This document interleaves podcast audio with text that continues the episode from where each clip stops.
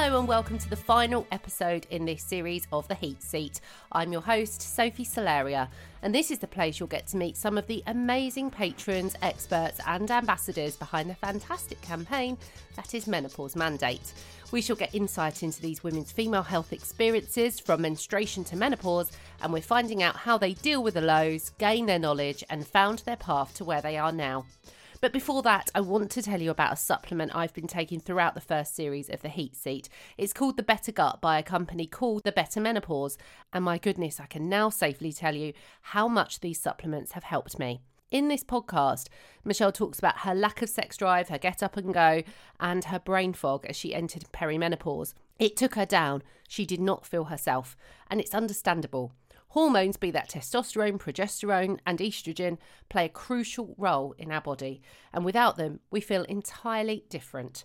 And what I found out through this series is just how important the health and balance of our gut microbiome in helping all of this.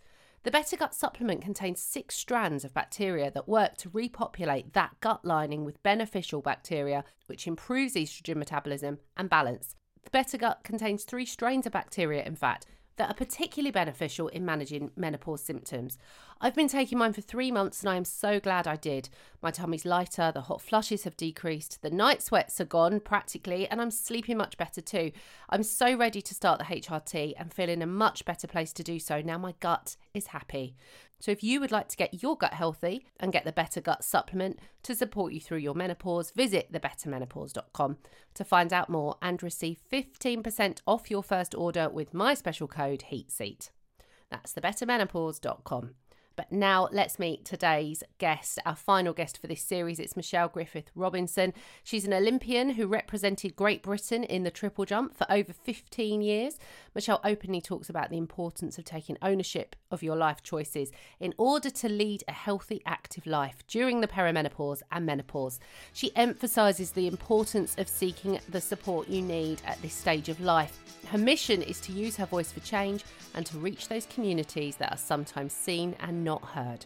That is me, so what an impressive, impressive introduction. So well done, thank you. Thank you so much for joining us today. Thank you for having me. So we'll start with you growing up then. Where did you grow up firstly? So I grew up in Wembley, um, literally just around the corner from the very famous Wembley Stadium. My father was a plumber. My mother was a ward sister, um, came from a family of four. I'm the youngest of um, four children, only girl, hence why I'm quite feisty, a go getter, because I've had to be three older brothers. And actually, yeah, Wembley's a, and a magnificent place. And when I go back to visit there quite often, it's great to see the changes um, that have happened in the place where I grew up. I'm a proud Wembley girl. Brilliant. And what about your education, menstrual cycles, female health education? Where did you get it? Your brothers? It's funny because I often share a, a, story with um with my older brother about my younger brother having to go to the the local chemist, and my mum would say to him, "Right, you're going to go up the road and buy these sanitary towels." And my brother used to come back and say, "Mum, these look like cricket pads." this is something that you know I, I've got two daughters now and a son, and I told them how I started my period. I was at school in the cubicle at school, the loos, and I, I started my period, and I had to use tissue in my knickers to stop the flow. You know, whereas now, you know, how I educated my daughters would be, you know what, as of the age of 11, start carrying something in your school bag, eh, you know, have something on you. And of course, things have definitely branched on and moved on since then because now your school nurse will have the, the equipment there and everything else. Whereas before it was so taboo, you wouldn't even mention it. But I learned about my menstrual cycle through my mum. My mum was very, my mum is very open. She was a ward sister. So she had a lot of information around female health she was a midwife before that. I feel very lucky. And I say to all my friends, I was very lucky to go to my mum and speak to her about going on the pill. You know, of course, she didn't know the, the historical, the background of the effects of the pill. But when I said to her I was openly having sex, she said to me, Michelle, look, use a condom, watch out for STD. So she was always very with it. And that was um, quite abnormal, especially for a Black Caribbean child as well. And as a midwife, I guess, did she give you fertility advice as well? Not just when not to get pregnant, but when it's too late almost to get pregnant? Yeah, I, I think that's, that's a great question. My mum being a midwife and having four children, my mum often used to say to me because of my track and field career, Michelle, be careful not to leave it too late to have your children because sometimes you know careers can get in the way. So she she wasn't really fertility advice; it was more lifestyle advice. Because mm-hmm. mm-hmm. you never know if you can fall pregnant, which and you know she always knew that I wanted children. So I think that that's where my mum was. Um, I'm going to say she was absolutely ace with that because she was very open around talking around it. And I And- guess when I fell pregnant, she was bloody over the moon, literally. How how old were you when you fell pregnant? I was just shy of 32 when I had my first child, and um, a geriatric of nearly six days, no, 13 days shy of my 42nd birthday when I had my last child. And did you ever struggle to get pregnant? Where there was any problems? I don't say this lightly, but I had my first child at 32, my second child at 35, Elijah at 42. But just before Elijah, I miscarried. So when I was 40, I miscarried. And um, that was the first time I could really empathize with all those women that go through several miscarriages. I'm being quite neurotic and quite intentional about things I do. After two, three months of um, not falling pregnant, and me and my husband could just look at each other and I'd fall pregnant, I went to a fertility clinic, which I haven't really shared much because, you know, people think, Michelle, you know, why why would you go to a fertility clinic? And of course, I then very quickly learned that it takes years in order not to fall pregnant, in order to to be seen by somebody. I was very lucky that I was seen after about three, four months. hmm But I was quite quickly hurried out of there and said, Michelle, there's nothing wrong with you. You've got two healthy children. You'll be fine. Just I say this laughing now. She said to me, You're having sex too often. You know, Really? my husband's shit, that's not great.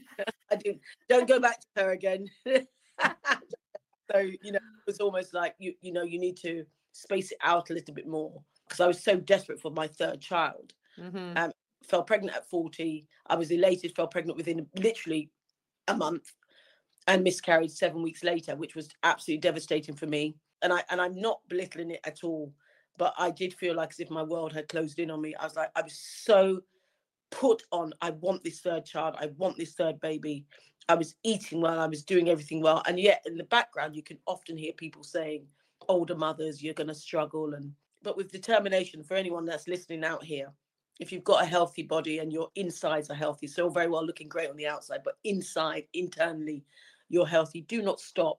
Keep going. You know, keep going until you you ex- exhaust and explore all your avenues, and then you know make that decision. Then I'm so sorry for the miscarriage. I can only imagine how awful and heartbreaking that would have been at the time. But people don't realize that actually, while we all want careers as women and we want to do, you know, other things other than have children at 18, that Yes. it does catch up with us biologically. But I'm just so glad you got your three and, Yeah. of course, your special boy. I got my special boy who is ten in a few weeks' time, and yes, he's he's my he's my rainbow baby. But I wanted a boy as well, and I felt completely completely blown away. I remember the day I had him.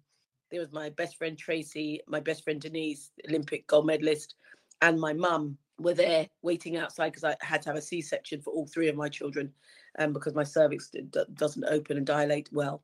And um, they were there, and I remember we kept a surprise of what I was having, and the, the elation was just unreal. You know, I was just like, oh my gosh! And my mum was like, "You had a boy? You really had a boy?" oh, you're making me well up here. So let's move forwards though. What do you teach your children, your own children, in terms of female health, including your boy? well, my son, first of all, I have to say, as a as a nine, nearly ten year old boy, he's more up on menopause than most people I know. I bet. and he says to his, his sister Eden, Eden, you on again? You were just on the other day. And these are the conversations you want the children to to normalize the conversation. So they want to be able to use tampons for their sport. And I find it quite uncomfortable. It's something that I find quite to teach that. I've just told them to TikTok it or YouTube YouTube it. I said, weird as well. You girls know how to find things out, but they, you know, it's quite uncomfortable wearing it. You know, I think they, they haven't they haven't quite got their head around wearing like a a knicker that's going to absorb all the blood whilst you're competing and stuff like that. So there's a lot to be spoken about. And of course, my my middle daughter suffers significantly with period pains. Mm. Really suffers significantly with period pains as well, and wipes her out. So we we do have to do a little bit more research on that. And mm. again, there's so much more conversation around this and research around that. And I'm lucky enough to you know to have a lot of fantastic friends who are very educated, not to neglect Dr. Naomi Potter, you know, who are very educated around that area as well to, to, give me the support that I may need. So That is know. important. I mean, you couldn't ask for better support, actually, Michelle. So I think you're going to be okay. absolutely, so let's talk about the menopause then. You Yeah. started around five years ago, you started to experience symptoms. Did you know Yeah. what was going on? Tell us about those symptoms. Yeah, I had no idea 2018 that I was experienced perimenopausal symptoms at all. And if I'm being really honest with you, Sophie, I never heard of the word perimenopause before that. Never heard of it. It literally was um one of those things that you think, oh my gosh, where does this end? Where do you start? You know, and, and that's the confusion for a lot of people. They struggle to even find a starting point. I lost my sex drive. And that's probably the first thing that I noticed. My low libido, sex drive was the first thing. And then after that, I was weeing a lot as well. So apart from the sex drive, there was so much bits going on.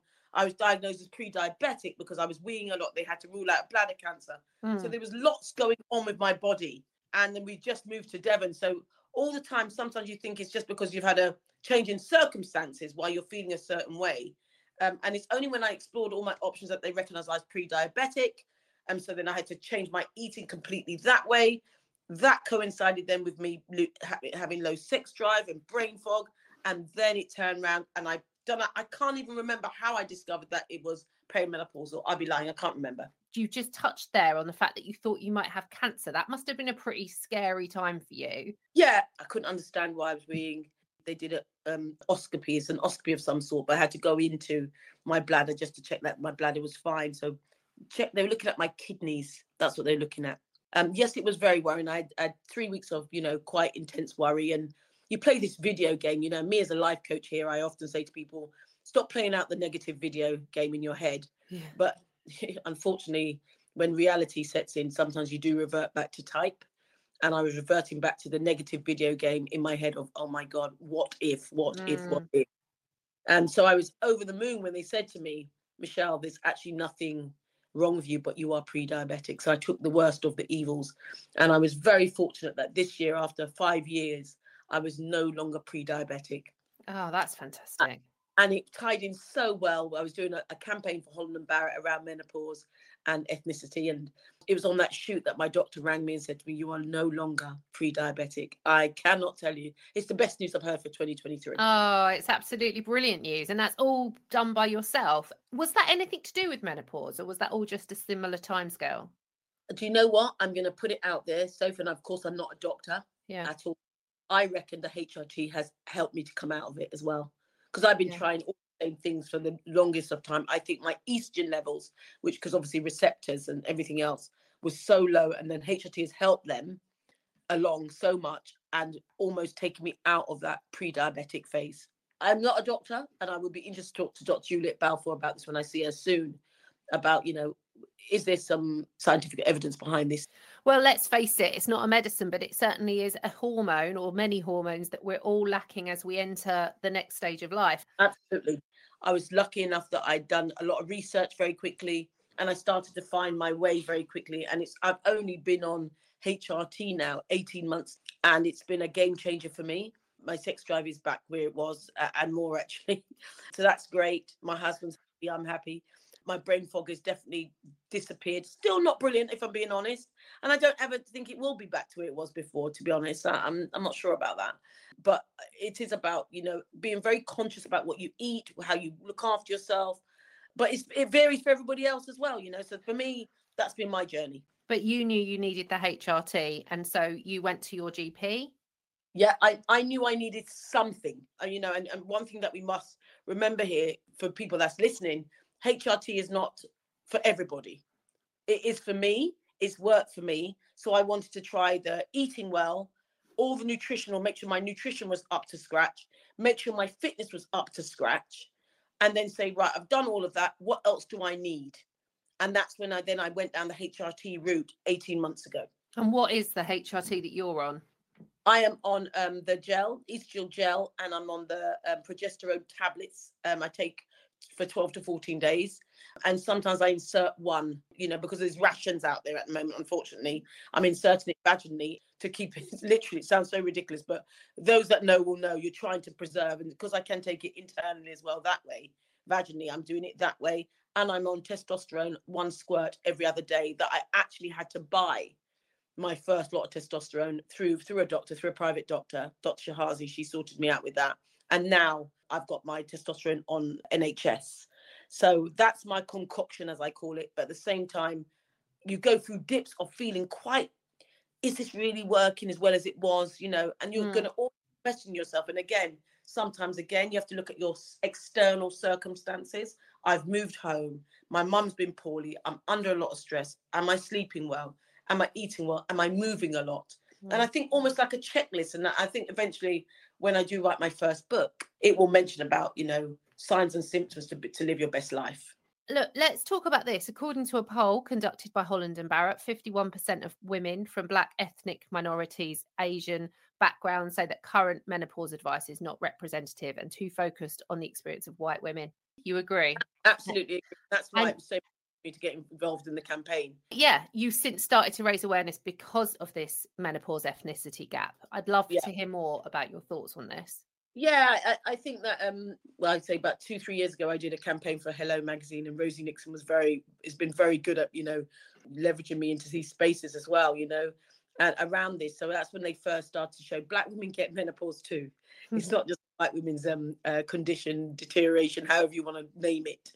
So it was important for me to be up there just to stand up for my black women that's out there because our findings are very different as well. And one of the findings that came out from the Holland and Barrett research that they did was that black women are more likely to get more severe menopausal symptoms than white women and than European women more likely to go through menopause two years before them.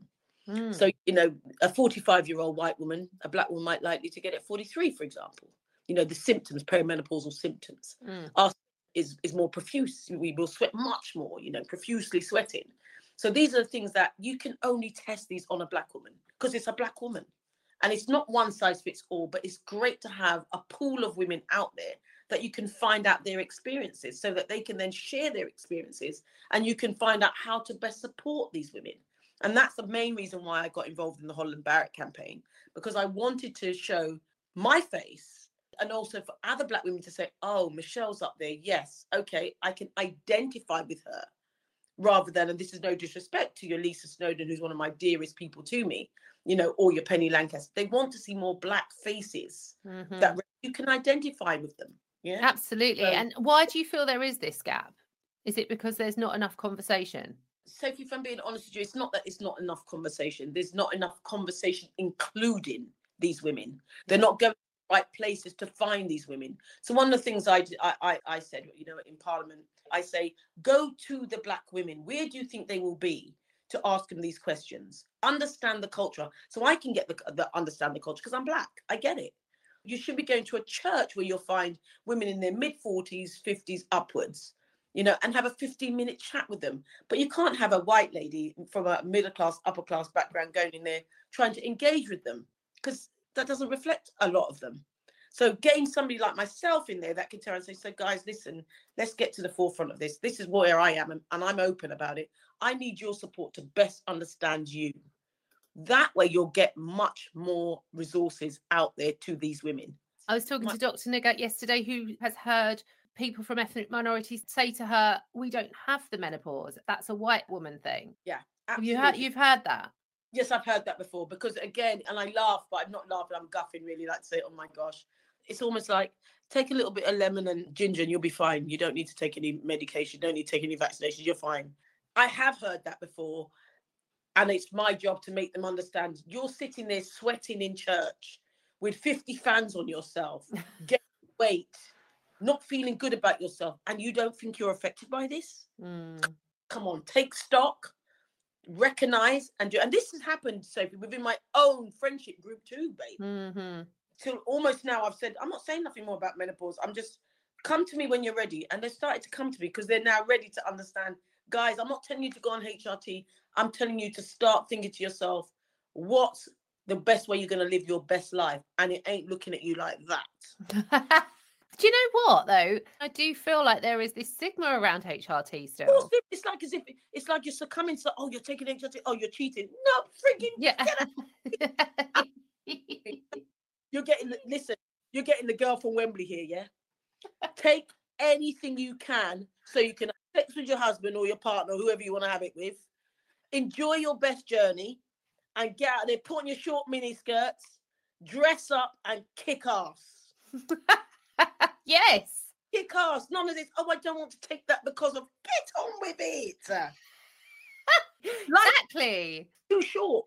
It's too short. And the amount of women, two of my closest friends that have been started it last April, they are about they've got like that memory foam cushion in their step now because yeah. they feel so much better and also because they've been through the journey they understand and when you've got a level of understanding so i'll tell you something now straight away your shoulders drop because you say right i get why i'm feeling like this now irrespective of whether you take anything or not just that okay this makes sense yeah clarification let's be honest here Absolutely. We don't want to think that we're having a heart attack and a panic attack and that we don't love our husbands anymore. And is isn't that worse? Much, much worse. Much worse. And you're seeing, and, and you know, there's a lot of evidence of, you know, marriages breaking down by the age of 49, the marriages, the divorce rate has increased. That's not by coincidence. That's a fact. Mm. And I think that's probably linked to the women not feeling how they feel, not feeling great about themselves, not getting the support from their husbands or their partners all of these things will have a have a massive knock-on effect you know low self-esteem you know losing women in their mid 50s in ceo jobs in, in, in senior management jobs that's no coincidence so my job is to go out there and use my platform and my voice to encourage women to explore all their options exhaust all their options and find out what works for them you are, of course, part of the powerhouse that is Menopause Mandate. It doesn't surprise me why you are an ambassador and why it's gone from strength to strength, of course. Why are you most proud of that campaign, particularly? I think being part of a, a, a cohort of fabulous, bright, intelligent, diverse women allows us to be stronger and to look at things through different lens and different opinions. So I'm very blessed to be part of this wonderful group of women. Mariella leads from the front, and we all come together to share our opinions and I'm proud to be part of it because it's reflective of society. We want to have Lavina in there, the Asian girl that speaks on behalf of Indian women. We want to have, you know, myself that's speaking on behalf of Black women. You want to have different women from different classes. What I do want to have and pushing forward, I want us to start being in a position to go into places like the NHS, where I saw those, those nurses, Black nurses, caring for my mum, who haven't got the time to go to anything and take care of themselves. Let's go in and find 15 minutes in their lunch break to empower them to make good choices. What a brilliant idea. That's an excellent, excellent moving forward idea. There you go. Because I've asked them, I've said to them, what could I? They've seen me dress up going into from Parliament to, to, to Northwick Park Hospital. They've seen me, Michelle, where are you coming from? So I tell them what I'm doing again. And they said, Michelle, if only they would do it at times that would suit us.